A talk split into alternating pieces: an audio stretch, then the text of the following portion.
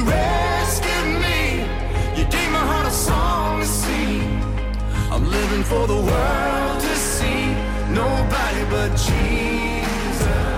I'm living for the world to see. Nobody but Jesus. Hey guys, welcome back to another episode of the C B C Unspoken Podcast. Actually, I kind of want to start today off a little bit differently. I got a joke for y'all. How does God make coffee? And the only reason why I'm asking this is because I need some extra coffee. Working third shift sucks. Yeah, I'm sure. He brews it. Ah, that's a good one. John just that's said a good, a good one. one. What was that? That what you just said, John? Uh, Jesus preached, "I'm the way, the truth, and the life." Little kid says, "No way." And Jesus says, "Yahweh." Oh, welcome back, guys. This is a um, our second episode of a three-part series. Um, Tyler, why don't you tell them what we're talking about today? Okay, so like John mentioned, our um, our series kind of goes into the different roles of the household and the different roles of a family.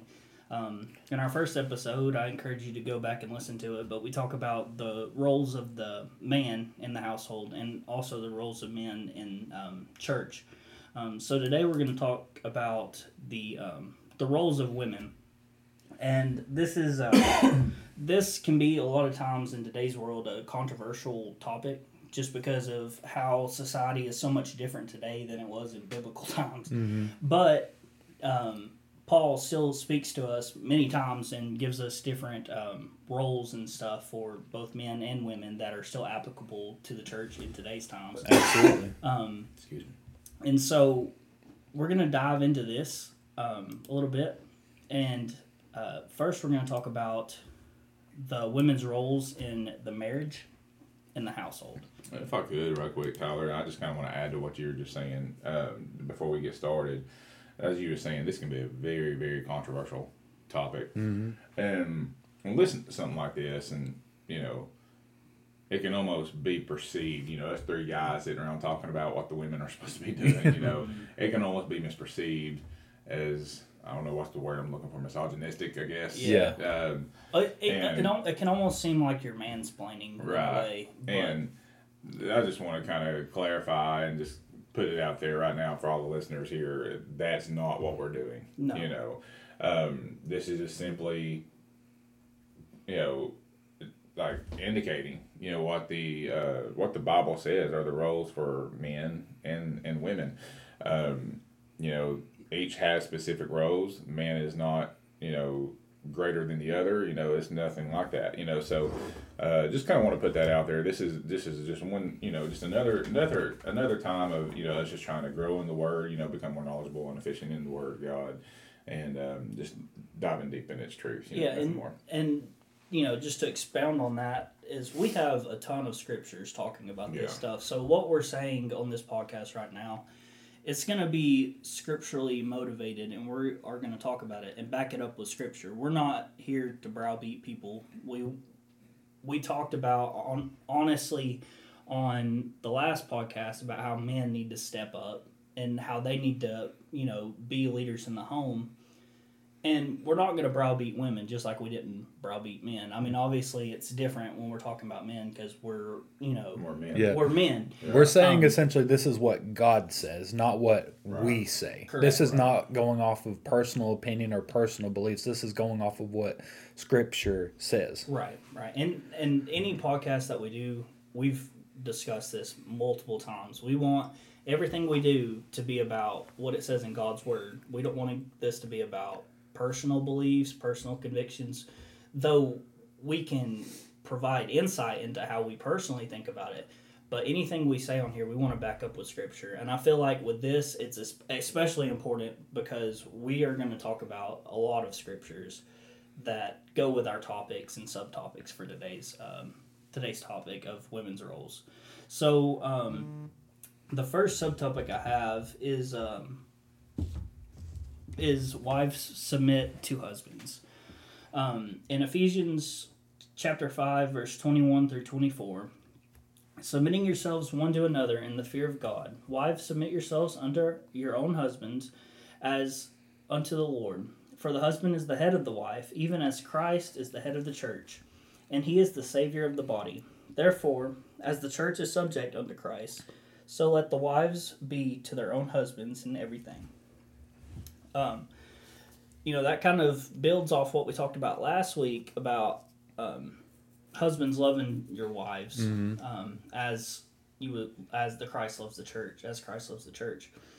In the same manner, it's broken down as a hierarchy right here mm-hmm. in the household where um, women need to submit to husbands as, you know, as the husband submits to Christ. Um, and it's explicit right here um, that men is, the man is the head of the household. Um, anybody want to? Well, it's, uh, you know, as we were kind of talking uh, in the last podcast with roles of the men, this really goes back to the beginning. Mm-hmm. I mean, very, all the way back to the beginning, you know. I mean, we all know the story, you know, by now of, of the fall of man, you know, how Adam and Eve, dis, you know, blatantly disobeyed God, you know, by eating the, the fruit from mm-hmm. the tree of knowledge of good and evil. And the reason it's like this now is because, uh, well, for one, because it was God's design. You know, he made, you know, Eve for Adam, you know, have a helpmeet. Mm-hmm. Um, but um, knowing that he he was pretty much alone on the earth, you know, all the animals had companionship and yeah. stuff, and had, had you know had others that they could they can adorn with except him. Mm-hmm. You know, so the he was you know woman was originally basically created by God in order to be companion for a man, but mm-hmm. once they disobeyed. And it was the curse of mankind is when it started. You know, hus- you know, wives were, you know, from the very get-go. I mean, that was one of the curses of the women. Your your eyes are going to be for your husband only. Mm-hmm. You know, your desire is going to be for your husband only. And that wasn't saying that she, you know, um, that uh, a man is supposed to be domineering over her. But that's just basically saying, you know, your marriage is now going to be marred because of the sin. Mm-hmm. You know. Because of sin, and uh, but and your husband's not always going to do the right things, but even still, you have to submit to his will, and you have to stay loyal to him. Mm-hmm. Um, yeah, it talks about that too, and I, I got it pulled up right here. First Timothy, um, chapter two, um, in chapter twelve, it, it, that's the whole verse about you know women not to teach and usurp authority over the man. Right. But right after that, in chap- in verse thirteen, it says, "For Adam was first formed, then Eve. And Adam was not deceived, but the woman being deceived exactly. was in the mm-hmm. transgression." Right. So it kind of takes it back to the garden, like you said, right. um, and shows the reason for it um, being the structure that it is. Now, with that being said, you know, um, I think there are specific roles for men, specific roles for women. You know, and, they, and we're obviously we're going to get to that more. You know, there's the roles that women have, men are not qualified for. Yeah. You know, men, you know, are not called to do, would not be as good for the role.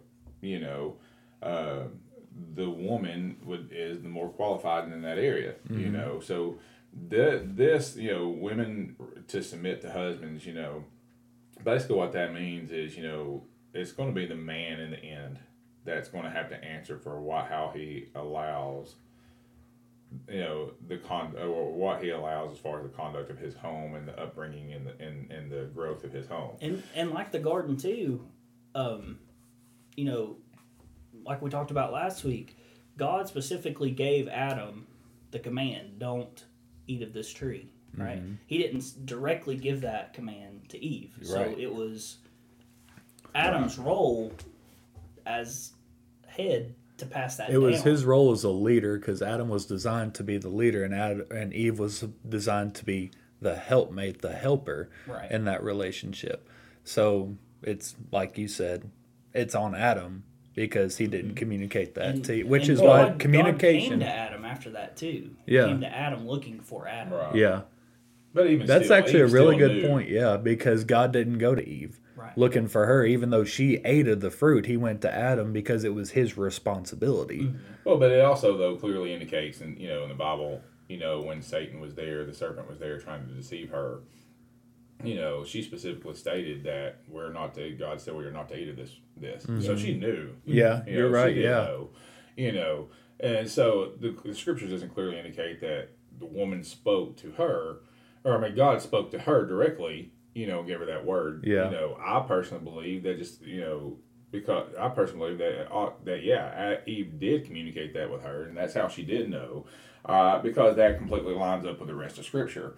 Uh, the and and and on all and the and the broader scale of things, all Scripture ties together. You know, God might sometimes change His methods. The flood, per se. Yeah. You know, God may change His methods, but He doesn't change His nature. His nature never changes. So, I mean, Scripture completely from front to back lines up completely. So I don't believe that she's going to know that that was a sin because God directly communicated with her. I'm not saying that there's anything wrong with that. Mm-hmm. But I believe, according to what Scripture's saying, uh, the rest of Scripture says, you know, is the husbands are the ones that's supposed to be the pro- the, the protector, provider, mm-hmm. priest in the home, like yeah. we talked about last time, that that was a role for him to communicate to her. Mm-hmm. Uh, you know, we got the Holy Spirit is the intercessor to Jesus, where mm-hmm. Jesus is the intercessor to the Father, yeah. uh, where the husbands are the intercessors to the wives. You know what I'm saying? Yeah. Like, you know, God direct, Jesus correct, directly communicates with us, and then we therefore communicate through our wives. Yeah. Not saying that Jesus doesn't communicate with them, but, but when it comes to the role of the home, a spiritual well-being of the home, that falls on the man. They're one of the ones that's going to have to answer that in the end. Uh, so, I think, I mean, I, I mean, I personally believe that, that, yeah, I mean, Adam did communicate that with her, but just like we all fall prey to from time to time. I mean, the, the deception of the Satan, of the enemy was over, overwhelming. Yeah, absolutely, you know? It is. Because I mean, well, speaking from a man's point of view, we're flesh. We are imperfect people. Mm-hmm. That is not an excuse to sin. Right. Number one, but like you said, we all fall short. Right. Every single day of every single week of every single year. But that's why we have to strive.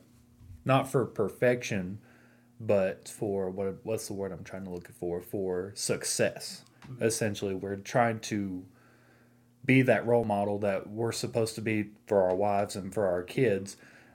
And if we're not even striving for success, then how are we ever going to succeed? Mm-hmm. In well, being the spiritual leader and in being a um, good husband and a good father. Yeah. Right. Well, we're made, you know, Bible talks about, you know, us being perfect, um, and how we are to be perfect. But, you know, thank God, the glorious thought is none of us, I mean, our righteousness was filthy rags. There's no yeah. none righteous, no, not one. No. Our perfect, our perfection is come by the righteousness that's placed within us. You know, we inherited God's perfection. Yeah. You know, so it's, um, you know, I believe, yeah, Adam did communicate that with her. She was deceived. And then, you know, knowing the curse that was on her, Adam knowingly partook of the sin, of, of, not necessarily maybe because he was deceived by the woman, but just because he had so much love for her that he didn't want to, yeah. her, to, to go through that kind of curse alone. Not justifying it by all means, but it's almost, I mean, it's kind of admirable. Yeah. I mean, if you really think about it, you know. That he could have just like said, a, bye, yeah, see you later. Yeah, he could have just kind of said, you know what, you know, you're it's on your own, you messed yeah. up, you know. But so that's that's kind of, you know, uh, you know, and, and, and but if you look at it now, in retrospect, most of the time it's the nowadays it's the woman that's got the clear the brighter brighter head on their shoulder. Yeah, you know, maybe not back then that one cur- that one thing that one yeah. mess up kind of cursed us all, you know. But it's like now, you know, most of the time it's the women that's talking the sense into us. Yeah, you know. Yeah, and, that's and- that's. You are so right on and, that. And, and we'll get to this later, too. That's why it's important for us to have a wife full of virtue. Mm-hmm. You know? Yeah. That's that's why it's important to have a spouse that can help you grow, you know, um, and not allow you to fail. Yeah. And we'll get to that in here in just a and bit. And that's why the helpmate comes into play. Mm-hmm. Uh, in First Corinthians eleven, verse three, it says, "But I would have you know that the head of every man is Christ, and the head of the woman is the man, and the head of Christ is God." In uh, Colossians three, verse eighteen, it says, "Wives, submit yourselves unto your husbands as it is fit in the Lord."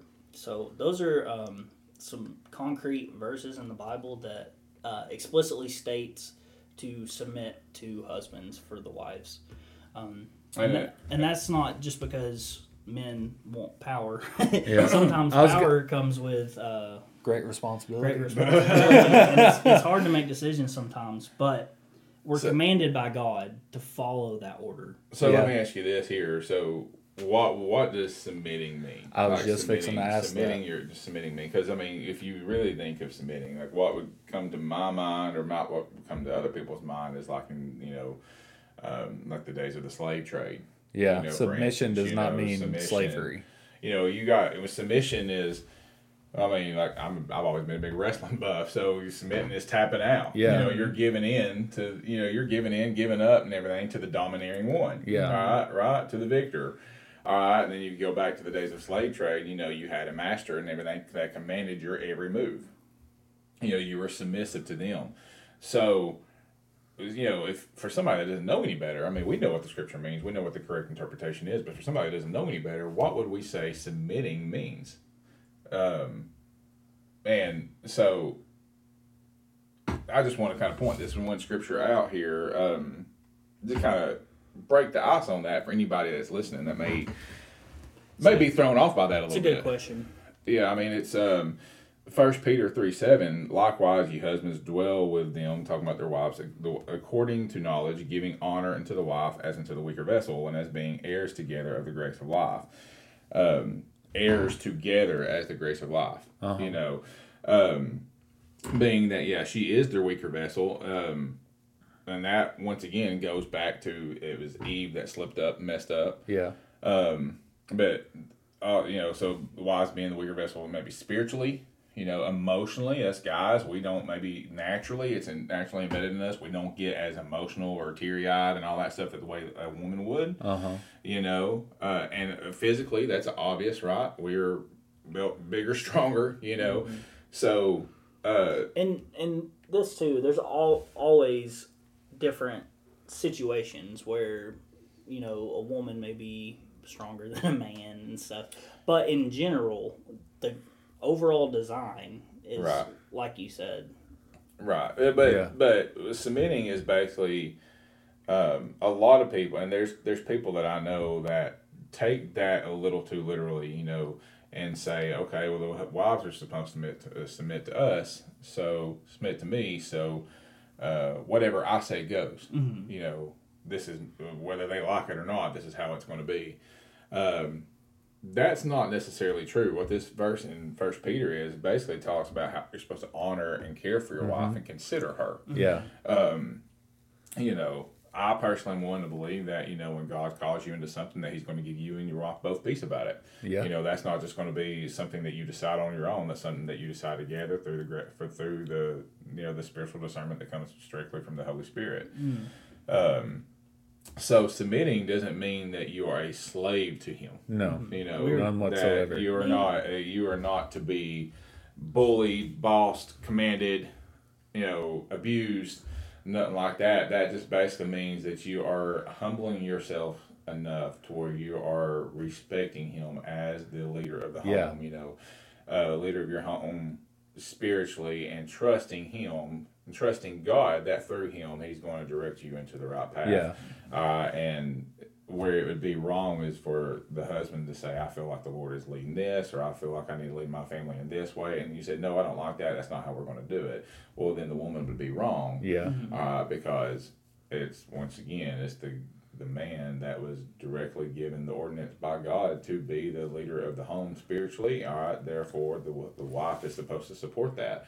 Not saying that the woman has no say-so in the matter, mm-hmm. but I wanted to make I wanted to clear that up and make sure that people knew what submitting to the husband means. That doesn't yeah. mean that you are a slave to him, that you are to be contra- controlled, abused, demanded of. That just means that you are honoring and respecting him as the leader that God's yeah. called him to be over the home. And submitting to your husband does not make you a housekeeper. Correct. As well as submitting to your husband, like what you were just talking about, saying, you know, do this, do that, do this, do that. You know, that does not make you the dishwasher, the laundry doer, the grass mower, the this, the that. That does, that's not at all what this is talking about. Just going off of my own personal beliefs, you live in the house, you clean the house. You well, make the mess, you clean the mess. It's more of a it's more of a spiritual sense. Yeah. Yes, absolutely. You know, it's more yes. of a spiritual sense, you know, leading and carrying, guiding, guiding. Yeah, the right, and that's the right where path. A lot of people also get that confused with it as well, as they don't take it into the spiritual aspect of right. it. They take it into a literal, you're going to do what I say aspect. Right. Um, I saw this today. Hold on, it'll take me a second to pull it up. Um, sorry. Um, it was talking, there's a Bible verse that says... Uh, John, is that your fifth candy bar? That's pretty close. That's Dove dark dark dark chocolate stuff, uh, man. Y'all want y'all want a piece of chocolate? no, no, no, there's dark chocolate. Sponsored by Dove Chocolate. Um, in Second Kings chapter twenty-one, verse thirteen, it says, um, "And I will stretch over Jerusalem the line of Samaria, and plummet of the house of Ahab, and I will wipe Jerusalem as a man wipeth a dish, wipeth it and turn it upside down." I saw that this week. I was studying this. As man, a man wipeth a dish. The man was doing the dishes. The dishes, right? And so, you know, that's just a silly kind of goofy way no, to look at good. it. But it's that's one example of the woman isn't the only one that's supposed to do anything at the house. Right. You know, it's not. It's not like men have a personal maid. Yeah. It's not. That's not what God intended. So no. what? So what would be the woman's role in? And the uh, we've talked about the woman's role in the marriage. You know, being that she is just um, submissive to the husband. You know, under his leadership. Mm-hmm. So, but what, what would be her her role, her job um, within the house? So uh, one that at least just comes off the mind would be like a nurturer or a comforter. Mm-hmm. At least in my humble opinion, just because, you know, she's to help raise and bear the children, mm-hmm. you know, and that is one thing, like what you were talking about earlier, how we're men, we're stronger, we don't get emotional. You know, we, that is not something we are qualified for, to be a comforter to like our kids or our grandkids or anything like that. So that, at least in my mind, would be one of the roles, yeah, one and, of the many roles. And the mother and women of the home, if they play a pivotal part in that, raising mm-hmm. the children. Um, one thing that comes to my mind is in Second Timothy chapter one, verse five, and I think Pastor Mike's preached on this for a Mother's Day before. Um, but it's it's Paul talking to Timothy, and he says to him, he says, "When I call to remembrance the unfeigned faith that is in thee, which dwelt first in thy grandmother Lois and thy mother Eunice, and I am persuaded that in thee also." So Timothy had strong women in his life that that raised him in the faith. Um, and, you know, Timothy did a bunch of great things for Christ. Uh, you know, not nec- not specifically as a result of that, but I'm sure that played a huge impact in his walk, um, his walk with God. Well, I mean, if you look at it, there are so many preachers, at least that I've listened to on podcasts or, you know, just on YouTube listening to sermons, that always say their mom or their mother had the biggest impact in where they're at today. Mm-hmm. I mean, I can attest to that. Yeah. You know, and I think a lot of that, too, is because, I mean, there's so much pressures, and I'm not discrediting pressures that women go through, by all means. You know, we all we all fight stuff, but I mean, there's so many added pressures that men feel that, I mean, a lot of that women's not going to naturally.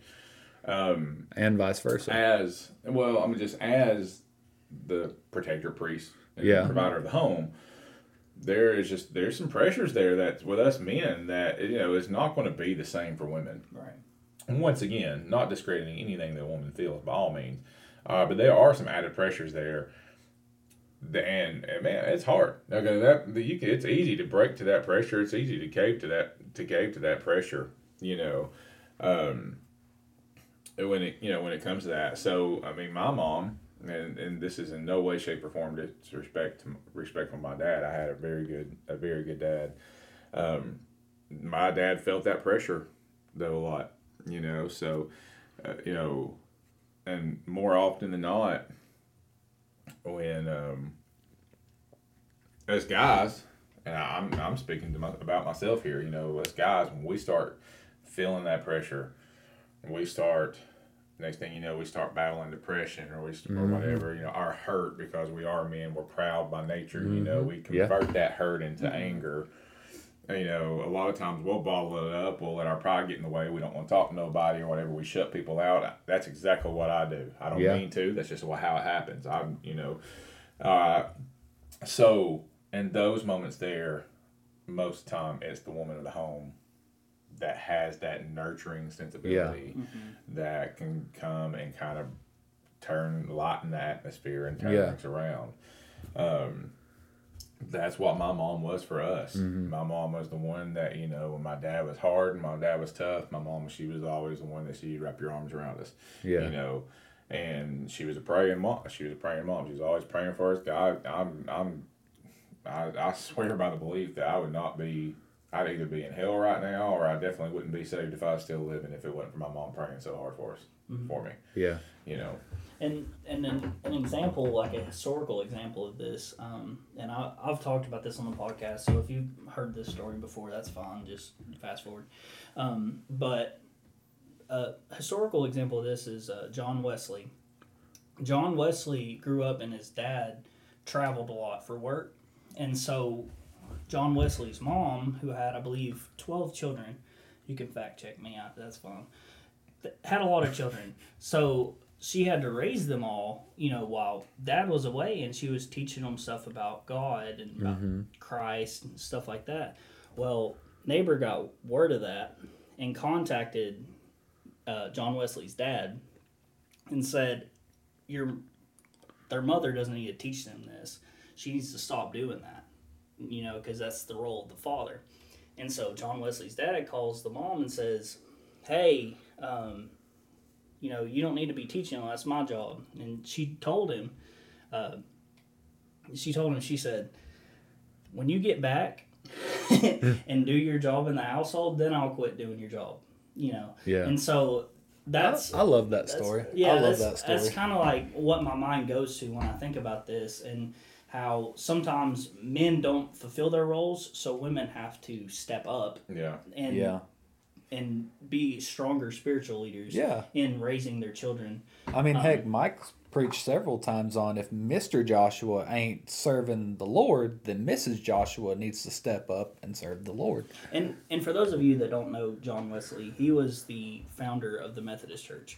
So whatever you think about the Methodist Church right now, I'm sure that's not what John Wesley had intended back in his no, time. No, the whole Methodist even, church is already split straight down the middle. Yeah, yeah. So well, even still, truth is true no matter who, who says it. Right. Yeah. You know right. what I mean? They can have everything wrong, but that one thing they got right, the the other thing they got wrong doesn't mean that the one thing they got right's right, not right. Yeah. You know. Yeah. Um, I mean, and and you know that. That also kind of leads me, and I, I guess I'm probably skipping ahead. One of the points that I had written down as far as the women's role in the home and also in the church was to, to be a prayer, a mm-hmm. prayer warrior. Absolutely. You know, and um, that kind of that kind of goes back to that. It mm-hmm. kind of teaches. There's there's one passage of scripture, and I I wrote it down, and this is one that I studied, and. Um, this is one that I studied. You know, when we was doing the one on the roles of the men. Um, and I cannot for the life of me think of what the scripture is, but it's basically asking specifically, it's talking specifically about what a woman is to do when the man's not doing their part. Uh, um, first and foremost, we all have a our our number one priority above anything is to serve God. Mm-hmm. Uh, that comes number one being a good wife, mm-hmm. you know, uh, or a good husband. God is number one in life above your spouse. Yep. Okay, so our true commitment is to him before even our even our spouse. All right, so when the when the man falls wayward, we still have to do our part in serving Christ. And that means fulfilling our mother the motherly duty yeah. that we have. You are the mother mm-hmm. and a and co-parent, so you still have to train your child up in the ways of the Lord. I mean, that still falls on you. It's not just the husband's job to teach the child, it's the mom's job yeah. equally as well. But what would you do um, in situations where the husband's not doing their part? Yeah, the wife, you, I mean, it's, it stinks, but you, yeah, you got to step up. I mean, and the Bible and that scripture it specifically, it specifically talks about that. And basically what that scripture is saying is a woman is to pray hard for her husband that God mm-hmm. is going to turn, is going to, and it's by her prayers is going to bring conviction to the husband in turn bring him back to Christ yeah. mm-hmm. you know that's um that's I I'm obviously I'm not a woman so I can't relate but what would a woman do in situations like that? Pray and continue on you yeah know, teaching your children and doing and keep on serving the Lord you know yeah correct me if I'm I wrong I think I know where you're at Uh, First Peter chapter three, verse one says, "Likewise, you wives, be in subjection to your husbands, that if any obey not the word of God, that they may also may that they also may without the word be won by the conversation of the wives." That's it. Yep. That is it. Yes. I, I read that the, this week. The woman, that that's exactly it. So so, yeah, the woman has to keep on keeping on. Mm-hmm. And it's okay. It's just like, you know, how are we actually introduced to Christ? And I mean, through the Word, of course. Yeah. You know, some some of us are introduced to Christ by the preaching of the Word here in the church. Uh-huh. But more often than not, I mean, the church, we talked about this before too, the church isn't the evangelical ministry. That's not where you come to get saved. That's mm-hmm. where the saints come to come to worship together. Yeah. You know, and be edified and encouraged by one another. So how do you actually get connected to Christ? Most of the time it's by the Word that is introduced to you by somebody else, by witnessing. Yeah. Okay. And it's by the love and the love that is shown to you by somebody else is that brings you to Christ. So it's the same way here. I mean, the woman is the love, even though the man is doing what they're not supposed to do. And a true child of God, when they're fallen, they know they're fallen. Oh, yeah. You know, it's like you, you can't be a true child of God and then go outside of His will and stay there too long. Yeah. You know, so. And if you, and if you can, then you might not be a child of God. That's exactly right. Yes. That's we've, exactly we've talked right. about that. So, you know, when I've done something I messed up, the first person that's going to be upset and ju- going to and is going to judge me is myself. Mm-hmm. I'm already upset. I'm grieving. I'm ashamed. I'm judging myself. Therefore, I feel like somebody, everybody else is judging me. And by a loving wife that's going to keep on keeping on, that's going to keep on going in the ways of the Lord, you know, mm-hmm. praying for me and lifting me up and everything. That's going to rejuvenate me and bring me back to Christ. Yeah, I, was, I saw you this know. thing the other day. It said um, it was like, uh, I guess it was like a marriage coach or something. It was a video. But um, she was talking about how a lot of times we look at marriage as fifty-fifty, right? Right. Um, when in actuality, it needs to be one hundred percent. Now, that one hundred percent may sometimes be twenty eighty, may sometimes be seventy thirty. You know? I thought that was number twelve. Uh-huh. Yeah. It might be, you know, it, it might be. And it's going to be by the end of the day. Ideally, it would be fifty-fifty. Right? Well, each part is pulling their weight. I'd see but, it as one hundred and one hundred because women have different jobs than a man has. Yeah. Depending on the circumstances. Yeah, I'm, and I'm talking about, too, as far as the success of a marriage. Oh, yeah. Needs to be combined to one hundred percent yeah. for fulfillment, right? So, you know, if somebody's falling, you know, struggling, mm-hmm. the other person needs to make up that percentage. Yeah. So to keep that marriage a success. And it goes both ways. Yeah. You know, there's some days Rachel doesn't have a good day or something, and I have to try to help pick her back up, you know? Yeah. And there's some days where I'm, you know, being in the molly grubs about yeah. I, I don't know what, and then she has to pick me up. And so yeah. it it's it fluctuates. Oh, but absolutely. At the same time, you have to have that um, that willingness to pick up slack. Yeah. It's not all the way there. Actually, what we've been dealing with with my mother-in-law, you know, she was in the hospital, you know, she was down and out of work for a good while with her legs. And, you know, I was having to pick up around my house, you know, and, you know, this is, I'm not trying to brag on me by no means, but that's what you're supposed to do. If your wife is going to take care of her mom that's sick and, mm-hmm. ve- I mean, borderline, you know, staying in the hospital for a while sick. She needs to take care of her mom. You need to pick up where she left off in the house. Mm-hmm. And vice versa, if, you know, your husband's, say, dad or granddad was dying or literally fixing to keel over, you need to take care of everything around the house while he takes care of them as mm-hmm. well. Well, if you're, if you're equally yoked, you know, then you're going to complete each other. Right. Oh, yes, you know, absolutely. You're going to be everything that the other one can be. Yeah, and I've seen evidence of that. And, and you know what I'm talking about. Yeah, I mean there and there's, and and saying in in retrospect, much easier said than done, right? I mean that's that's a big pressure.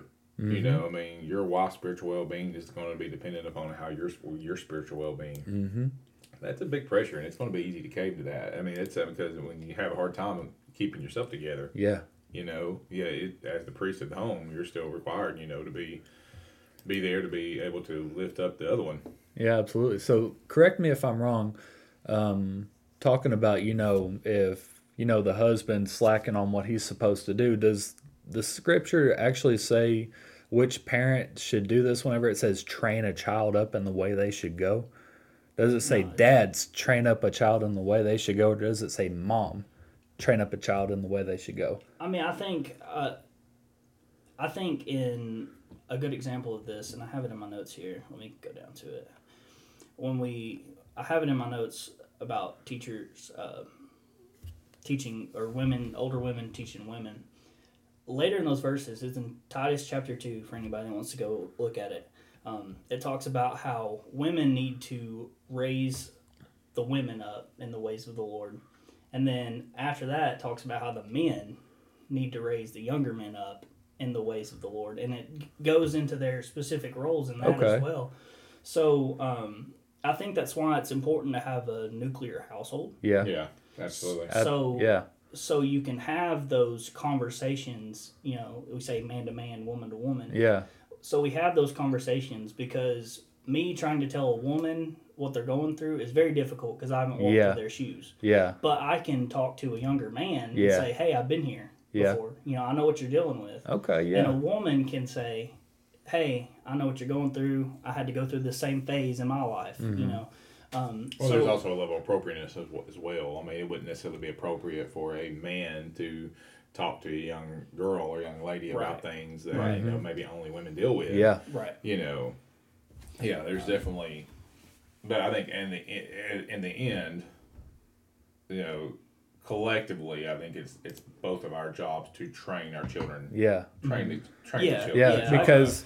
I look at it like this, so, and you know, we go, I'm thinking back to one of our first episodes where, you know, have we, not having a dad in the household is going to be a very, well, how would I say it, a very impacted yeah. childhood for very somebody. Detrimental. So a mom needs to, you know, have days with her son, just like a dad needs to have days with his daughters, like you do with your daughters, you know, movie night, you know, stuff like that, because you're showing them how someone is supposed to treat them. Right. Just like the mom is showing her son how he's supposed to treat a woman. Right. Um, yeah, no, Proverbs chapter twenty-two. I think I had this in my notes, but I didn't see it. Um, Proverbs twenty-two verse... Oh, Proverbs twenty-two... No, that's not it. I had it somewhere. Hold on. It's probably on that laptop. It's somewhere. It's somewhere. On it's probably in the Bible somewhere. Um, have you guys ever heard that? I was watching a. Um, I can't remember who it was. It was some Christian comedian that was saying that um, people were asking him, "Well, where's this in the Bible?" He said, "Well, it's either in the Old Testament or in the New Testament." Mm-hmm. You don't say. Yeah. Okay, so here it is. Proverbs twenty-two, verse six. It just says, "Train up a child in the way of the Lord." The way he should go, and when he is old, he will not depart from it. So that's not specifically directed right. to men or women. Right. Um, I was just using the example because I had it in my notes, and it kind of goes into, you know, men being able to lead men more. Absolutely, yeah. And women being able to and lead what, women more. What's and crazy so, is going back on what you were talking about, or what you both were talking about, is unfortunately there are situations where, you know, there's not a mom in the picture. You know what I'm saying? Or the mom's not yeah. doing what the mom's supposed to be doing. And the dad's only got a daughter. Mm-hmm. And, you know, unfortunately, you've got to find ways to help of some sort. Right. I'm not I'm not telling you what to do. I don't have any kids. I got seven nieces. I don't know anything about how to help girls whatsoever. I've got three girls. And I still haven't figured it out. Yeah. Well, when you do, let's write yeah. a book about it. No, I think that's going to be my, you know... Hey, wife here. Um, How just, to be a girl. I'm going man. Downstairs, fix this. I want to show this video. Um, it kind of uh, exemplifies how it takes, um, how society today, how it lessens the importance of women. Yeah. Um, so you can listen. Wake up, America. Using the term mother to birthing people. Black birthing people. Black birthing people. Black and indigenous birthing people. Is the administration's official policy to replace the term woman with birthing people? I, I was a little taken back when I just read it and saw it, that it's that the term mother was gone in spots and it was replaced with birthing people. Again, if, we, if we're trying to be precise in, in the language that's used. Mom's a pretty good word. Everything that's worth living and dying for is under attack right now. This environment that has been created and corrupted and manipulated. It does not respect women, does not respect children, does not respect men. It cares nothing for family.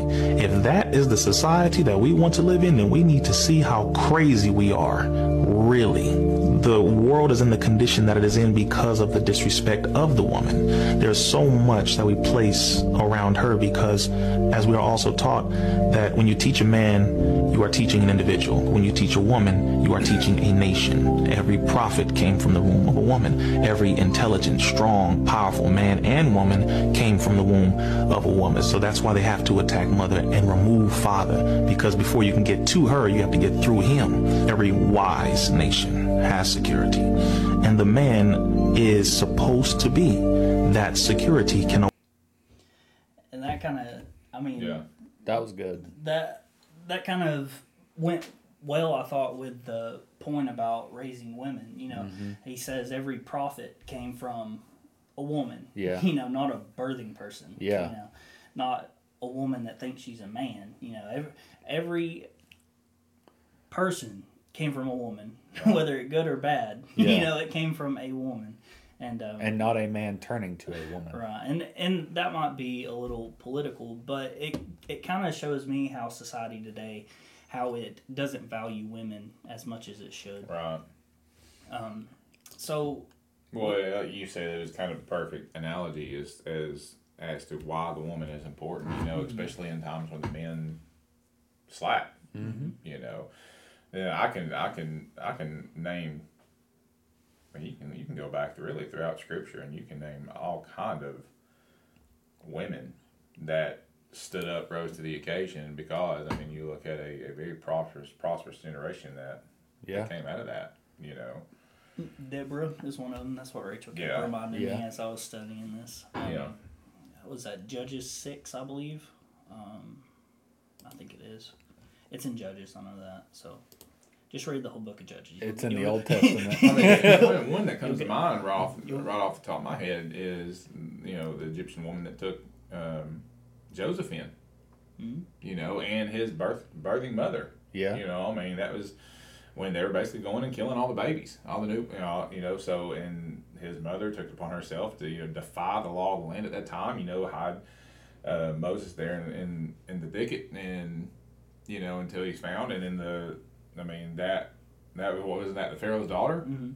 Mm-hmm. Okay, so the Pharaoh's daughter, you know, found him, and she could have also, you know, obeyed and turned him in to be slaughtered, but he did, she didn't, and well, you look what happened. Yeah.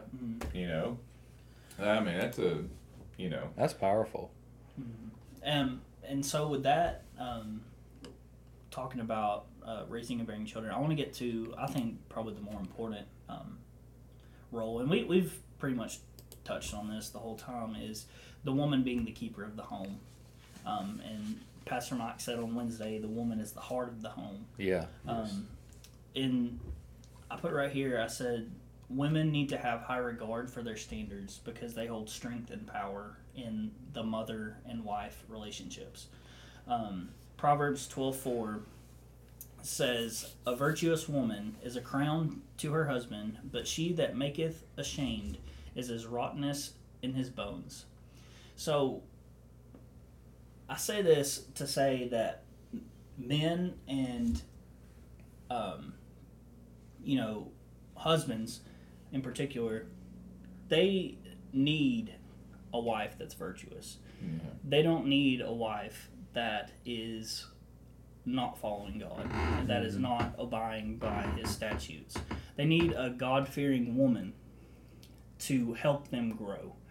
Um, you know, it, it says right here, um, in that verse I just read, it says, but she that maketh ashamed is as rottenness to, in his bones. That's, that's significant, because without having a virtuous woman, there's downfall, yeah. there's decay, there's um, breaking down yeah. of strength in the family. Mm-hmm. And that's what that's kind of what that means. Rotten, it makes rottenness in his bones. You know, it, it, it breaks down that strength. Yeah. Well, I want to. I also want to make mention also the same way as we kind of broke down what it means to be submissive. But I want to mm-hmm. break down what this means. Keeper of the home. Yeah. Okay. Keeper of the home doesn't mean you're the one that, this is kind of like what John John was saying over there. It doesn't mean that you're the one that's over keeping the house clean, doing the dishes, you know, doing the laundry, all that. Naturally, that's how it normally turns out, right? Mm-hmm. I mean. You know, us guys, I mean, we've got other interests, you know, I mean, we work hard, we, we find, we always find other stuff to do, and it turns out being, that's just unintentionally maybe, but that's just normally how it winds up, right? Yeah. Mm-hmm. You know, uh, most of the time, but that's not what that scripture means. Uh, a keeper means a guard. Mm-hmm. Uh, you can see that analog- um, analogized in other passages of scripture, specifically when it talks about like Israel, you know, keeping of Israel in the days of Babylonian uh, exile. Uh, you know, another one, you know, in um, uh, Genesis, you know, where he placed the cherubims mm-hmm. there to guard, you know, pointing, pointing, pointing in the opposite direction, and to keep people from going to the tree of life. Yeah. You know, and is to keep the guard, meaning to guard it. Mm-hmm. Okay. Um, how a woman conducts herself is a direct reflection of your whole household, mm-hmm. of your whole home. Mm-hmm. All right, if you've got a woman that is, um, and this is going to sound bad, but I really don't know what know any other way of putting it. But I mean, loudmouthed, obnoxious, you know, um, you know, high spirited, you know, high opinionated, and doesn't really care how they're being seen, who hears them or whatever. Mm-hmm. That's a bad reflection of how you conduct yourself as a as a husband, mm-hmm. and how you conduct yourself in the home. Uh, so, and this is once again, it's going to sound probably like a judgmental remark, but you can automatically assume what that household is going to look like, mm-hmm. right? Um, the keeper of the home means to guard it, so that doesn't necessarily mean keeping it clean. Nothing like that, but you are in a direct awareness of everything that goes on in that house. Mm-hmm. You know, uh, you're the heart of your home, you know. So a lot of times that means, yeah, when the husband and the man is slacking, you're there to pick the pieces up. Yeah. Uh, you are also there to, you know, pray a hedge of protection over your home, you know, to pray off the wiles of Satan and his attacks. Um, You're the heart of the home. Yeah. You know, so when you're keeping, you know, there's uh, in uh, Titus uh, two, you know, it, uh, it says that they t- may teach the young women. This kind of goes back to also what we were talking about as far as teaching the children up. But it says uh, the young women to be sober, to love their husbands, to love their children, to be discreet, chaste, keepers at home. You know, and that keeper at home is what is used to as an analogy of all of the other things combined, mm-hmm. right? Mm-hmm. All right, so keeper of the home doesn't mean that you're just the one that is responsible for um, keeping the house clean. In the old days, that's really that's literally how they how what was meant. I mean, yeah. But we're living in a different day now, oh, yeah. right? I mean, we're used to it was the man that was the provider, one hundred percent the only provider, you know, so he went out and worked, you know, hard days work, you know, labor, mm-hmm. while the woman stayed home, they cooked, cleaned, they t- taught the kids, all that stuff. There's different roles. We're living in a different time now. It's not like that anymore with the way things are, the yeah. economy is. I mean, it's nearly impossible to live on a one-person income. Yeah. You know, so a woman's working... Uh, working a lot most of the time, you know, with the man, man as well, which means that the man's got to step up and help the woman with the things in yeah. the house and all that stuff too. But ultimately, it's the wife, the woman being the heart of the home that's going to be the keeper of that home, mm-hmm. as she's going to, her prayers, her actions are going to guard that home and yeah. the reputation thereof. Yeah. Yeah. Because your reputation of your home is also going to be the reputation of Christ, right? Mm-hmm. Right? In the, in the eyes of others. Yeah, and, and what I'm saying too is... Um, if you don't have that, if you have a woman that's not virtuous, the the household crumbles. Right. Yeah. And um, and you need a virtuous woman um, to lead in that regard. You know, to re- help raise your kids. You know, to help be that positive influence on you. Um, I wrote down here a few examples um, throughout biblical history um, of different women that held power over men and weren't virtuous in their actions. Um, one of them's Adam. mm-hmm. obviously with Eve, and then you have Samson, Delilah, mm-hmm. Delilah, um, King Solomon. You know, he he um, was unequally yoked many Strange times. Wives, yeah, yeah. Um, and I put on here, and this is a big one, is Ahab. Oh yeah, that's yeah. Big. Um, Ahab, you know, witnessed Elijah, you know, uh, bringing raining fire down from heavens, you know. Yet he still let Jezebel, you know, mm-hmm. you know, uh, influence him so mm-hmm. negatively, um, in a way that was almost the downfall of him. Uh, and I put right here the amount of power a woman can have, uh, the amount of, of power a woman uh, has over men is sometimes overlooked. Yeah. Um, and I, I say this with. in regards to women is don't take advantage. yeah. Don't take advantage of men just because they love you and treat you well. Um, uh, and make sure you're virtuous in your walk with Christ. Mm-hmm. Um, and that will allow your household to be um, continuing and successful. Right. I mean, you think uh, there's several I mean, there's several examples you can. You know, I even think of, of one that comes directly comes to mind is Lot's wife. Mm-hmm. Yeah. You know, I mean, the, the, when God destroyed Sodom and Gomorrah and they fled, I mean, she was specifically given the command not to look back, and when she did, pillar of salt. Well, guess what? Those two daughters got to raise up, got to, got to grow up the rest of their life without a mom. Yeah. Mm-hmm. You know, uh, to the point that I mean, of course, this this story goes. You know, I mean, they basically.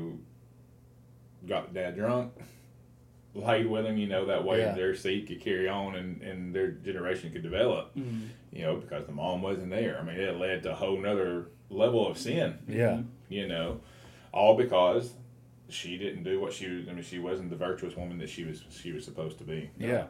right. And, I, and to kind of add to that, I, whenever I was thinking about this, um, you know, when you get married, you become one, yeah. right? You yeah. become one flesh. So if, you know, if I'm doing something wrong, I'm bringing Rachel down too. Yeah.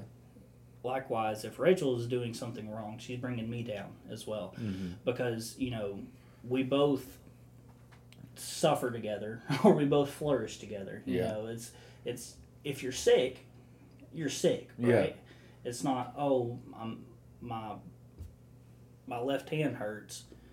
My whole body is injured, even though it is just my left hand, right? So, um, you know, if... I guess what I'm trying to say is when you come together, you yeah. either help each other or you hurt each other. Yeah. Um, you ever hear why, um, which I know this is a totally different situation, but why George Foreman named all of his sons George and his daughter Georgette? I didn't know that. Yeah, all of his sons is George Foreman three, George Foreman four, George Foreman five, and Georgette. Really? Yeah, legit. But he did that because if they're all, if one of them's struggling, they all struggle. Hmm. If one of them's thriving, they're all thriving. If one of them needs help, they're all going to give help. It's a form of keeping each other accountable, yeah. I guess. Hmm. Yeah, in retrospect, though, if one's at fault, they're all at fault. yeah. George did it. yeah. One. Man, that it feels like... George that. Is in jail. We're all in jail. I'm at home. I feel like that could be used in court. Yeah. Like, if George did something, they'd be like, are you sure it wasn't George the Fifth instead of George the Fourth? Like, well, I don't know. Oh, uh, but it's... It's similar to that, you know, where if you struggle, she struggles. If you're on, if she's on the mountain, then you're on the mountain. Mm-hmm. Uh, and and I put right here, um, Proverbs thirty-one verses ten through thirty-one. I'm not going to read them all, but I'll read uh, verse ten, and that's one we've probably all heard. Who can find a virtuous woman? For her price is far above rubies. So um, finding that virtuous woman and having that virtuous wife and mother in the household is. Essential yeah. to success in a household, and that's a and that's something that you know, as the child that's under her care is going to take with them for the rest of their life. Yeah, absolutely. You know, I mean, in that past, same passage of scripture, it even goes and says that their children will call her blessed. Mm-hmm. Yes, and what that means is basically they are going to cherish their mother and have the most respect for them. Yeah, you know, for her mother because of how the care that they provide that's provided for her. Absolutely. For them, you know. So so so far we've talked about, you know, the the keep the role of the home. You know, how you're supposed to be submissive to the husband. You're supposed to be keepers of the home. You know, raising and bearing children. Um, so that leads us, I guess, the women's role in the church. Yes.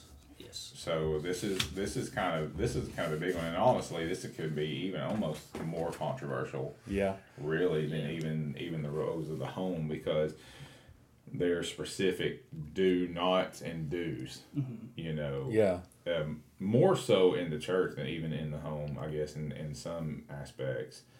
Um, women play, I think, like you've got here in your note, in the notes, women play a pivotal role in the success and flourishment of the church.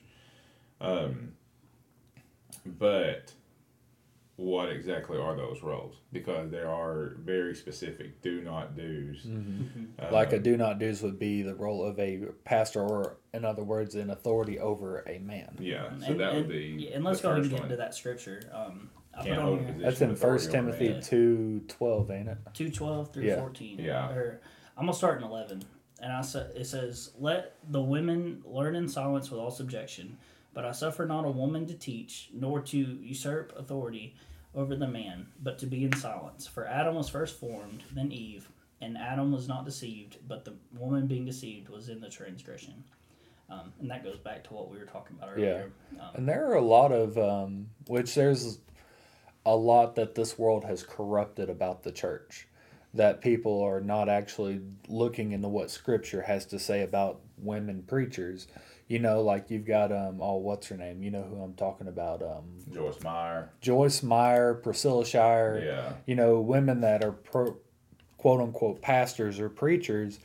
You know, if you look back at it, I was listening Over to, a, I was listening to a podcast this morning, and um, a lot of them think that it's a cultural issue about why women can't quote unquote be preachers. But in all reality, it is a biblical standard or a rule of why women cannot be preachers or pastors or in that authoritative figure over it. I mean, they have taken the Word of God and twisted it to make them feel better. Well, it's ultimately they're fitting their agenda versus their God, their it, own, and they're using the cultural aspect of it as a crutch to, to justify what their own hearts desire. Exactly, yeah. They don't have enough reverence for the Word, and I'm just going to put it out there. Um... Unless it is completely backed up by the Word, your opinion doesn't matter. Yeah. Mm-hmm. Like it, it doesn't. You have absolutely zero say-so um, and no authority at all if what you think and go, what you think goes against God's Word. And that's really, I mean, in all in all fairness, I mean, I know that sounds kind of critical, but that, it's actually really hard to, to overcome at times, you yeah. know. Um, fighting you, I mean, it's kind of like having a little red devil on one shoulder and a white angel on the other, like, you yeah. know, constantly tugging back and forth with you. Oh, you know yeah, what the Word is. Says, but then you got uh, something that your your your carnal heart, you yeah, know, you know, that is, the Bible it says it is a deceiver. Your heart can, it will deceive you. Yeah, telling you something different. But when it boils right down to it, the job of the man in the church is to be the authority figure, not mm-hmm. the woman. Uh, the woman is not to hold a position of authority over man. Therefore, the pastor role, the deacon role, the teacher of any other man or male above the age of accountability, that mm-hmm. all falls under the responsibility of the man. Why? Because if God says so. That's the way He designed it. We don't have to have a reason. Yeah. All right. But ultimately, what I feel like is because if it was the other way around, it would completely condone, can contradict every scripture that came before. Mm-hmm. You know? If it wasn't intended for the man to be that, those those figures, and then, you know what? It would have been the man that messed up and ate the fruit first. Yeah. You know what I'm saying? It would have been yeah. the man that, would, it would be, it would, the, the scripture in the beginning would say, you know, man, you are to be submissive to your wives, uh, not the other way around. I yeah. mean, if we went and said, okay, if, if if that's how it was, I mean, if it was a woman, be submissive to your wives, you know, you're to be subjected to your husband. They God announced the leader of the home to be the man from the very start. How contradictory would that if he went and changed his mind yeah. halfway through the scripture yeah. and reversed the role? You know? Yeah, like over, like as soon as the New Testament started, like, nope, never mind, it, this is yeah. a New Testament, we changing things up. No, right. That's not how that works. Um, in First Corinthians fourteen, verse verses thirty-three through thirty-five, it says, "For God is not the author of confusion, but of peace, mm-hmm. as in all churches of the saints. Let your women keep silent in churches, for it is not permitted unto them to speak, but they are commanded to be under obedience, as also saith the law. And if they learn anything, let them ask their husbands at home, for it is uh, a shame for women to speak in the church. Um, one thing I wanted to talk about, too, a little bit, is I've seen people uh, kind of uh, come at this as, like, Paul's just talking to the Church of Corinth about this, um, because that's something that they dealt with um, in Corinth, uh, was women speaking out. But he also talks about this in First Timothy as well. It's it's like Paul is showing it's not just Corinth. you know, it's yeah. not just a, a historical situation in Corinth that's causing me to write this. You know, this is going to expand upon other churches yeah. as well, or else he wouldn't have included it in Timothy. Um, and so that's that's one thing I, I kind of saw as I was uh, diving into this, and I was seeing people try to refute um, the authority of the word in First Corinthians fourteen, um, saying that this was only subject to the mm-hmm. historical time. Well, if that was the case, he wouldn't have included it in Timothy as well. Right, yeah, you're um, right. Uh, and I, I got a video. This is uh, John MacArthur talking about... Uh, yeah, I love John MacArthur. I love... Yeah, I, I probably listen to more of his stuff than anything. Yeah, this is a, it's a snort... A snort. A, a short clip of uh, John MacArthur talking about... Um, There's John's fifteenth candy bar. Yeah, I can add another chocolate in. Just, just open Sponsored it. by Dove sure, Chocolate. Y'all sure y'all don't want one of these? yeah, I'll, I'll start this real quick. Women who pastor, women who preach in a church are a disgrace, and they openly reflect opposition to the clear command of the Word of God. Yep. As in all the churches of the saints, the women are to keep silent in the churches. They're not permitted to speak. It's disgraceful for a woman to speak. It might be shocking to you to know this, but in a survey conducted in twenty seventeen, about eighty percent of Americans are comfortable with a female pastor. sixty-two percent of practicing Christians are open to women pastors. twenty-seven percent of pastors across this country are women. This is an explosion. In nineteen sixty, two percent of clergy were women. The women's movement has basically just erupted in the church, and the last frontier for the movement is the evangelical church. Last frontier to fall victim to the rebellion of feminism along with cultural Marxism. Perhaps women pastors and women preachers are the most obvious evidence of churches rebelling against the Bible. And that, I mean, I know it's just a short clip, but that holds a lot of power because, you know, it, it just with those statistics alone, it shows how society is taking over the church, mm-hmm. you know. Um, well, and the, and the society, the way society is, I mean, this whole wokeness, I mean, it kind of directly reflects that, mm-hmm. you know, too. I mean, not having that male leadership authority role, you know, I mean, that's going to keep you straight, yeah, you know. I think we need to start a wake-up movement and actually realize, you know, what is actually wrong mm-hmm. in the churches today on how they're letting, you know, women preachers, you know, like what we were talking about, Joyce Meyer, Priscilla Shirer, you know, take over and go completely against what the Word of God says mm-hmm. about that. We need to wake up and realize that, hey, this is wrong. And it, yeah. it, and it's almost like a throwing away of biblical values and inserting, you know, personal con- confirmation yeah. of the world. You know, it's like you're taking out biblical verses because they don't agree with what you personally well, it think. It goes to show the end of times that we're in, you know, mm-hmm. it's part of that great falling away. You know, mm-hmm. people's going to be loving themselves and going to care more about what they think rather than False what the Bible teachers. says. Yeah. But, Absolutely. you know, and it's funny because he said, you know, in the sixties, there was only two percent of women that was in the church, uh, church and within church clergy. Mm-hmm. You know, th- that's true. I've actually studied that that exact thing, and I think we I, I, we we mentioned this in the last episode when we was talking about the roles of the men. But back in those days, the men actually sit in the front. Mm-hmm. There was no sitting together in church. Yeah, not saying there's anything wrong with that, of course. Wow. But I'm saying like the men actually stood up front because you didn't have back then. You know what we have now, like the big sound systems mm-hmm. and stuff that can project the volume throughout the whole church. Mm-hmm. All right, so. The men would sit up front, and the women would sit in the back with children. All right, because if they couldn't hear, it was okay. As long as the man were sitting up front and the man could hear, yeah, then that was what was most important, because it was the man's responsibility to carry that teaching on and apply it to the household of their household. Yeah. Okay. And that was admonished. Now, uh, some of that can be kind of harsh. I mean, it can sound kind of harsh, and might can be kind of maybe sexist or whatever, or is it, or a devalue of women, because it says, you know... I think it's how you look at they're it. They're subject too. to silence, you know. They're not so, supposed to speak as if yeah. they're just, you know, out of out of sight, out of mind. Um, and no, that's not what they're saying. Um, y'all must be in this, or we got to worship in church. Mm-hmm. You know, and there's times, and I mean, it's just, I mean, the floodgates of heaven opened up, and next thing you know, you know, you got several, you know, Fran and Jessica yeah. and uh, Mama Bean and, um, you know, Kim Green, you know, Feline Linderman sometimes, you yeah. know, and other ones that'll just break loose shouting, you know what I mean, just because of the joy of the Lord, what God, the restoration that God has done in their life and, and, um, and stuff. And there, and then people will just get so joyful about what God is God is done, doing in their life, or has done in their life, that they want to get up and tell tell the church about it and testify. Yeah, that's not what that scripture's saying.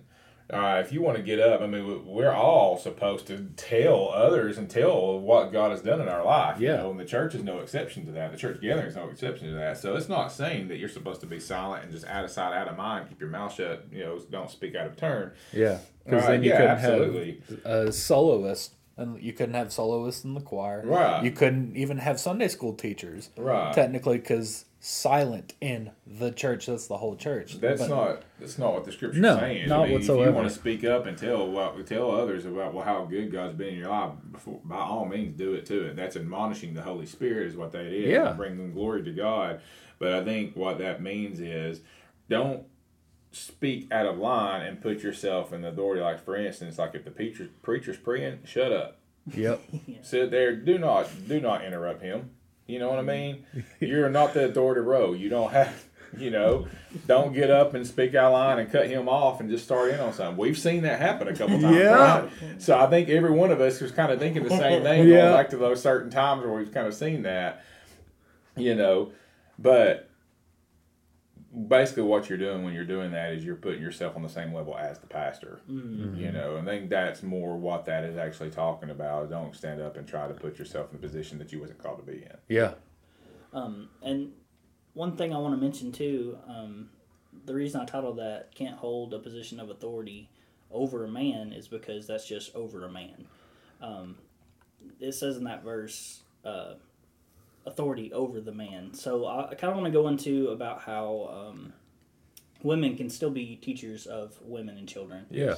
Um, in Titus chapter two, verse three through five, it says, "The aged women likewise, that they be in behavior as becometh holiness, not false accusers, not given to much wine, teachers of good things, that they may teach the young women to be sober, to love their husbands, to love their children, to be discreet, chaste, keepers of the home," that's where that verse uh, comes from, keepers at home. "Keepers at home, good, obedient to their own husbands, that the word of God be not blasphemed." Um, and I put on here, the elder women play a pivotal role in setting examples and providing lessons to the young women yeah. in the church. Yeah, that's absolutely true. I mean, we can see that. I'm, you know, not that I'm trying to call anybody out, but I actually want to kind of pin... pin a rose on somebody but Lori Hunter in our church. Yeah. You know, I, so I'm saying, we normally try not to talk, say specific names, but I'm saying specific names just because I'm right. bragging on her. Yeah. You know, like. You're you're, you're not bashing her. Right, right. I'm not bashing her, right, where I'm bragging on her. I mean, that's our youth, that's our youth pastor's wife, you know, and she, you, it's, it's very, just, it's amazing seeing how she's constantly teaching and training those girls how to be good Christian young ladies in the church, you know, in every way. But yeah, it's going to be hard for a man. It's going to be hard for a man to teach a woman how to be a woman. Yeah. You know, or how to yeah. be, you know, versus a woman teaching a woman how to be a good yeah. Christian right. woman. And, and that goes back to what we were talking about earlier in this podcast. Mm-hmm. Um, and so besides that, I, I kind of want to dive into um, the whole idea of being modestly dressed in church. Um, I have written a lot down about this. Yeah. So I might be... This is touchy. Yeah, I might be reading a lot. Um, and I put on here, the church is designed to be a place of worship, a place where everyone can come together in order to focus on praising the Savior in one accord. The purpose of addressing modesty is to ensure that the focus is on God alone. Absolutely. Um, in First Timothy chapter two, verse nine through ten, it says, "In like manner also, that women adorn themselves in modest apparel, with shamefacedness and sobriety, not with broided hair, or gold, or pearls, or costly array, but which be- becometh women professing godliness with good works." Uh, put right here, with this being said, uh, well, we'll get to that in a little bit, but uh, I kind of want to um, stop on this for a little bit. Um, the purpose is not to constrict what you're wearing. That's not the purpose of Paul including this these verses in here. It's to show that modesty is important so that there are no distractions in the church. Absolutely. Um, and that can go both ways for men as well, because there have been men in our church, men in the church down the road, men in churches up in Chattanooga that have clothes on so tight that you can see every part of their body. Mm-hmm.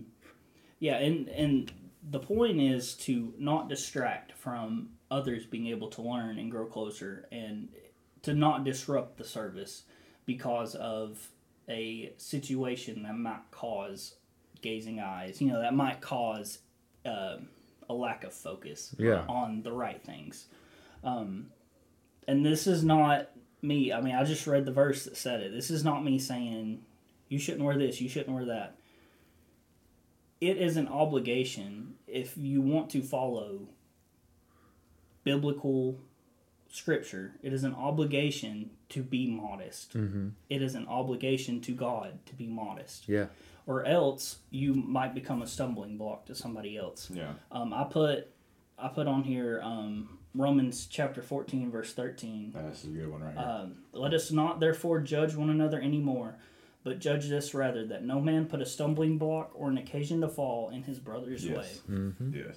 So I'm going to address the elephant in the room here, because the um, there's a lot of hearsay, you know, as far as, you know, when it comes to what people think, as far as how what you're supposed what what you're supposed to dress like, mm. okay, in the church. Uh, and we were kind of discussing this before before we actually got it on, but this is kind of a touchy subject, you know, and the Bible is very clear about working out your own salvation. Um, and that doesn't necessarily mean that what is wrong for somebody else isn't wrong for you. Sin is sin, and that that applies to everybody. But what can we actually adhere as sin in yeah. this situation? Is it women wearing pants? Absolutely no. not. Nope. No. Okay. Is it, um, you know, is it um, men wearing shorts? Absolutely not. No. Uh, there is nothing in the Bible at all. That is an old traditional legalistic mindset um, based on how we was raised. I mean, back in the days of Jesus, you know, on earth and before, I mean, all men and women wore the same. It was tunics, and you can only really tell the difference between the man and the woman either by the color that they were wearing, like you said earlier, yeah. John, or by the curvature of their bodies. Yeah. You know, that is fact. That's historical fact. Okay, so... Now, granted, the, it's, that's the interpretation, misinterpretation of Scripture when it's talking about, you know, man is not to wear that which is, you know, for a woman, and vice versa. You know, you're supposed to be able to tell the difference between a man and a woman, but that is does not mean that a woman is only supposed to wear dresses in the church. You know, matter of fact, in a lot of cases, that, I mean, a pair of pants can be a lot more modest than a, even a pair, even a dress. Yeah. Uh, with that being said, you know, if you're going to a church where the pastor has specific standards, specifically for his leaders, then I think it would be equally wrong for us to say, well, I don't care what you're, what what you think, then I'm going to do my own thing anyways. Mm-hmm. Well, that's not really adhering to your pastor's uh, standard in which that he is trying to lead his church right. by. You know, so I think it would be if your pastor would require a woman to wear uh, one of your women in a leadership role, Sunday school teacher, you know, soloist, singer, whatever like that, to have a dress on, then I think you should adhere, adhere to that. Um, but as far as um, what you're supposed to dress in church, or what you're, how you're supposed to dress in church, the main thing is modesty mm-hmm. or lack of modesty. A lot of people think that modesty means that You gotta uh, dress your, up, wear your, a three-piece suit. Well, to church. well, that or that or it's just covering up and not exposing yourself, and but and and and that is true. But also, modesty means not over being over modest either. It says yeah. right here, not you embroidered know. hair or gold or pearls or costly array. Right. Not wearing fancy things. Right, yeah. exactly. I mean, I was I was raised, and I know y'all are heard this too. You know, is you're supposed to dress your Sunday best. Mm-hmm. Okay. Well, and, your best you know, might be different than my best. Right, right. And I don't necessarily disagree with that because just like in every every other aspect, you know, yeah. God deserves the very best we have to offer. Absolutely. Uh, but those same people that you'll hear say that, you know, yeah. will dress, will live up to that standard on Sunday morning, Sunday yeah. night, you know, during the church gatherings. But when it comes to Wednesday night, which is considered as equal, as lesser value of the services that's on Sunday, or for any other outside event or something like that, they're down to their, you know, their shorts, ball cap, t-shirts, and yeah. stuff like that. And to me... correct me if I'm wrong, that's kind of a double standard, right? I mean, that's yeah. kind of face to face because God's house is God's house no matter when you're in it. Yeah. Mm-hmm. All right. So here, I mean, here's here's the thing. Like, yeah, dress your Sunday. Dress. Your, I mean, the whole dress your Sunday's best. You know, I, I totally I totally get that and support that. But that doesn't mean a woman wearing a wearing a dress. That doesn't mean a man wearing a pantsuit and tie. Um, I mean, that could Everybody's. be like you wearing a t-shirt, nice sports coat, nice jeans, pair of sneakers. Right. Or it could be me wearing a polo, some nice pants, and a pair of dress boots. Exactly. I mean, everybody's best is different. I, for one, don't have a single pair of slack, dress slacks, no silky dress slacks or nothing like that. And to be honest with you, even if I did, I doubt that I'd wear them. you know? I wear them once a year. but, you know, but, I mean, the main thing is modesty and lack of modest. Okay, lack of modesty. All right. The, use your common sense. Mm-hmm. Do not come in this, go into a church, any church, uh, where the Holy Spirit is reverenced, where your shirt, your your skirt is so short that it wouldn't take much effort at all to see everything you got up under, mm-hmm. you know, or your dress is, or shirt or whatever is so low cut that it's popping out, or and what you're wearing is so tight that you can see every daggum crack and crevice on your body. And and too, you know, when it says with becoming with becometh women professing godliness, you don't want to bring reproach exactly upon God. You know? Well, and what uh, what you're doing though is is like it says in First Timothy two, verse nine and ten is, um, you are. Uh, or no, sorry, I got the wrong passage of scripture. Romans fourteen thirteen sorry. Yeah. Um, the idea is taking people's focus off of God and on you, right? Yeah. We're all flesh. That's exactly what we are, okay? Guys, correct me if I'm wrong, but if a lady is directly flaunting herself in front of you, how hard is it to turn away? You're right. I'm not, I mean, that that's, that's how it is. Yeah. You have to put forth an effort, all right, to turn against your flesh yeah. and look away. All right, so when a woman woman is directly dressing in that way, where it is enticing somebody else to sin, that's causing themselves to sin by doing that. Yeah. yeah. So you're causing, you're being a stumbling block to that person that's there to try to find rejuvenation in the Holy Spirit. Yeah, absolutely. Okay, you're you're being a bad stumbling block. Like you said, though, it's also for men as well. Men, don't yeah. come in with skinny jeans that's showing everything you got. No. You know, and I'm not just, I'm not, I'm just using skinny jeans as an example because they are. They're, they're called skinny jeans for a reason. I mean, they literally, like, they're so tight. You can see every single thing that's up under them. You know, it's, it's you can't, that's stuff that you can't do because it, It, it it's not bringing glory to God. As a matter of fact, it's causing being a stumbling block. You're taking people's direct focus and direct attention off of God and onto you. Absolutely. Right. Uh, so you are causing them to sin. Therefore, you are sinning. Absolutely, and that's also another. That's another double standard. If a man that's wearing those skinny jeans and the tight shirts and all this, that, and the other are telling women, "Hey, y'all don't need to dress like this. You're a distraction." Right. When in all reality, you're being a distraction as well. And re- okay, all right, so. In in retrospect here, those that say, you know, hey, dress in your Sunday best, and they come in with all the glitz and glam on, uh, the the um, the big hats, the jewels, the pearls, the all dress, you know, all you know, heavy heavy makeup, you know, the the shiny and sparkly and all that stuff. You're kind of doing the same thing. You might not be showing your body, you might not, you know, and stuff like that, but you're kind of doing the same thing. It almost, you like you come in and say, oh, look at me, look at me, and you're causing attention to go. Church is not a fashion show. It, it's right. And church, church is, is not a place to find a date. And it's basically what it is. I mean, it, I mean, it's, well, well, there's some gray area there. You know? I mean, because honestly, like as a Christian, as a, as a Christian, you know, you're, you know, when you're looking for a spouse, you want it to be a Christian. So you don't come to church to find a date. But a yes. lot of times that's kind of what happens. Right. But like, but if it if God has everything working out for it to come together, it's going to come together regardless. Correct. But if you if the only reason you go to church yeah, is to find a date, this isn't a country club. No, you know. Yeah. And but like, I mean, that's what the Bible. Yeah, we, we we talked about that last episode about how uh, men shouldn't come to church to be part of a fraternity. Right. Yes. right. Right. But, like, this is exactly what Paul was talking about in First Timothy two nine, where it says, you know, women adorn themselves in modest apparel with shamefacedness and sobriety. What, well, you know, and I, I'm going to skip down to verse ten where it said, but which becometh women professing godliness. You know what the one character or the number one quality of godliness is? Humility. Yes. Mm-hmm. Okay. So coming all fancied up and stuff, you're in a way, I mean, you're completely contradicting what Paul's teaching here. Mm. Uh, but I mean, because it's almost like, look at me, look at me. Yeah. It's not, it's not, you went past the point of trying to dress my Sunday best. You went past that to where now, like, hey, look at me, look how well dressed I am. And that in turn is doing the same, having the same effect as what somebody that's coming in dressing in a lack of modesty way that's showing their body off mm-hmm. is you're taking people's attention off of God and putting it on yourself. Yeah. All right.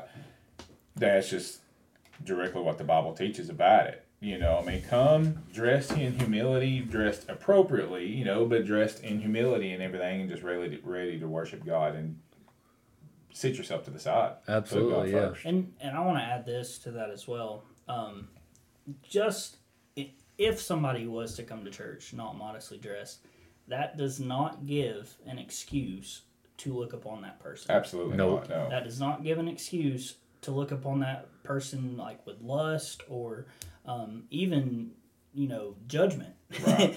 uh, that doesn't give you an um, a free pass to do that because they're in the wrong. Yeah. Right. If you look upon that person, you are just as much in the wrong as I mean, they are. Two wrongs don't make a right. Correct. You yeah. know, and just because somebody is doing something they're not supposed to be doing, you still, I mean, the Bible completely specifically says sin does not have no dominion over us. Yeah. Uh, we have it within ourselves by the by as believers, we have the power of Christ in us to resist, mm-hmm. to turn away. You know, so yeah, we just we, have to be willing right. to do that rather than just, oh, I'm just going to look over here and not even try. The point of the matter is, is somebody that's dressing that way is enticing somebody else's flesh. Yes. And that is wrong. Yeah. Unequivocally wrong. Um, let's see, I have this verse right here. In Matthew chapter, Matthew chapter five, verses twenty-eight through thirty, it says, but I say unto you that whosoever looketh on a woman to lust after her hath committeth adultery with her already in his heart. So I want to stop there for a second, because that's verse twenty-eight.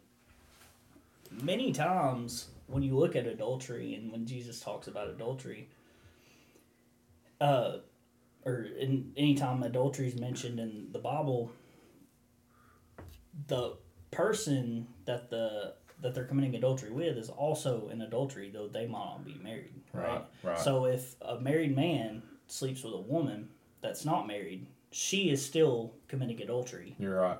Um, in that aspect as well. So, whenever it says right here, whosoever that looketh on a woman to lust after her hath committeth adultery. The woman, if they are dressing in a way such that it will cause somebody to be lustful, and they're doing it purposely, right? If they are causing, they are in the same act mm-hmm. of adultery.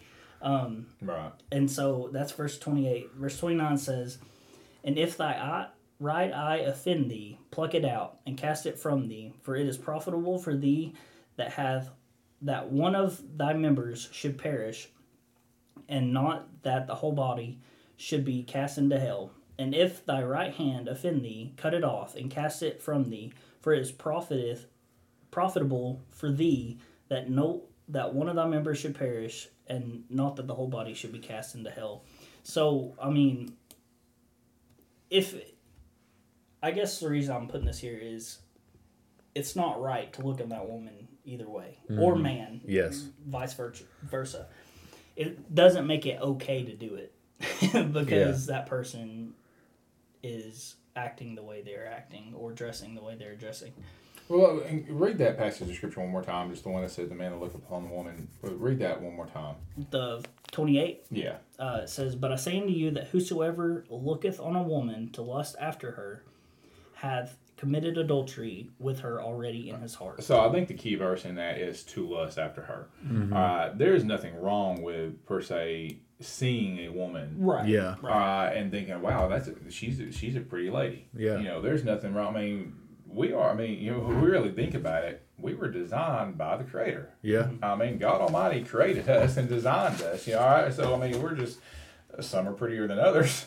You know, but, but but I mean, we just you know that we are God's most precious creation. Yeah. All right, we are most pri- You know, you want to see the beauty of God, you look at people. Um, you know, so there is nothing wrong with, you know, a, a woman seeing a man and saying, hey, he's a good, he's a nice looking man. Or a, you know, man seeing a woman, you know, out and about and saying, hey, she's a nice looking lady. And there ain't nothing wrong with it at all with that. It's the lust behind that thought. Mm-hmm. It is if you let your thought go beyond, um, oh, she's a pretty lady.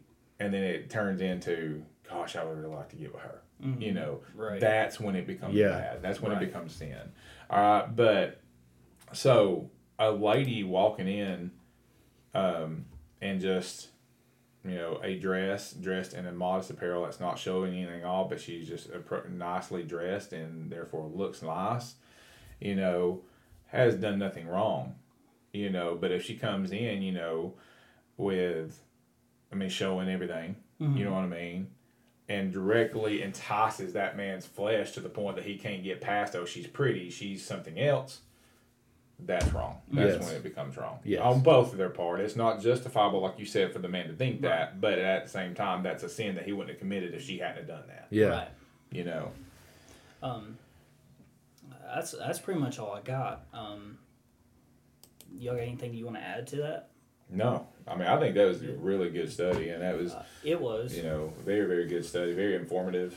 And once again, this is this is just a study to help us become more efficient Christians, to help us grow in the knowledge of the Word, you know, just because, you know, as Christians, you know, we're supposed to be Christ-like, right? We, we are to love God's commands, love the Word, and to try to live the way He would like us, love for us to live, and that is a lot of times acknowledging the hard truths. Mm-hmm. Yeah.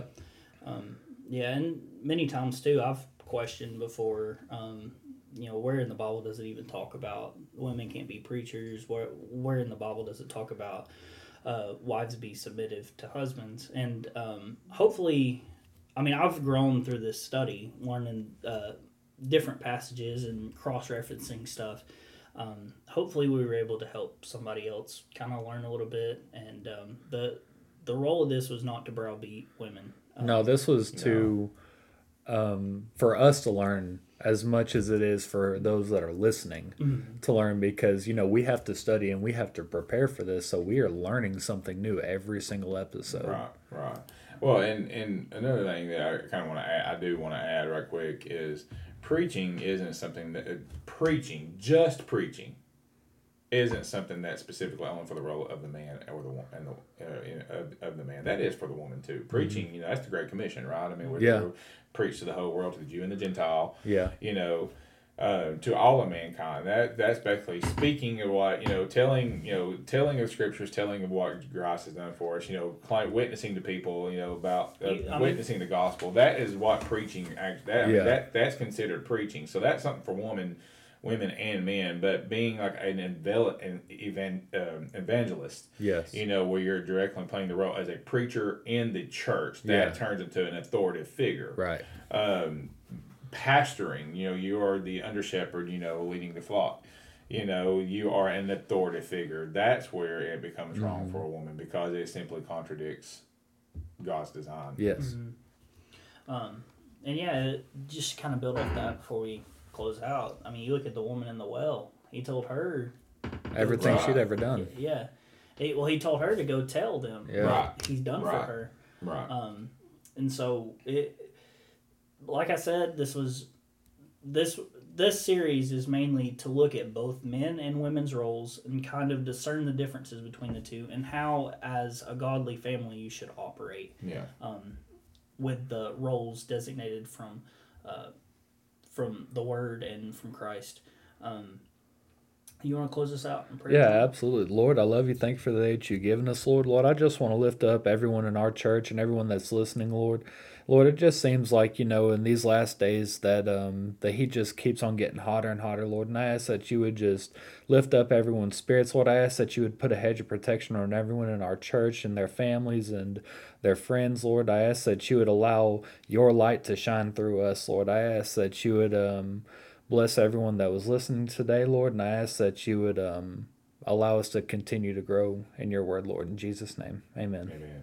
Jesus, I'm just a nobody, nobody. Trying to tell everybody all about somebody who saved my soul. Oh, save, oh, save my soul. Ever since you rescued me, you gave my heart a song to sing. A song to I'm sing. Living for the world.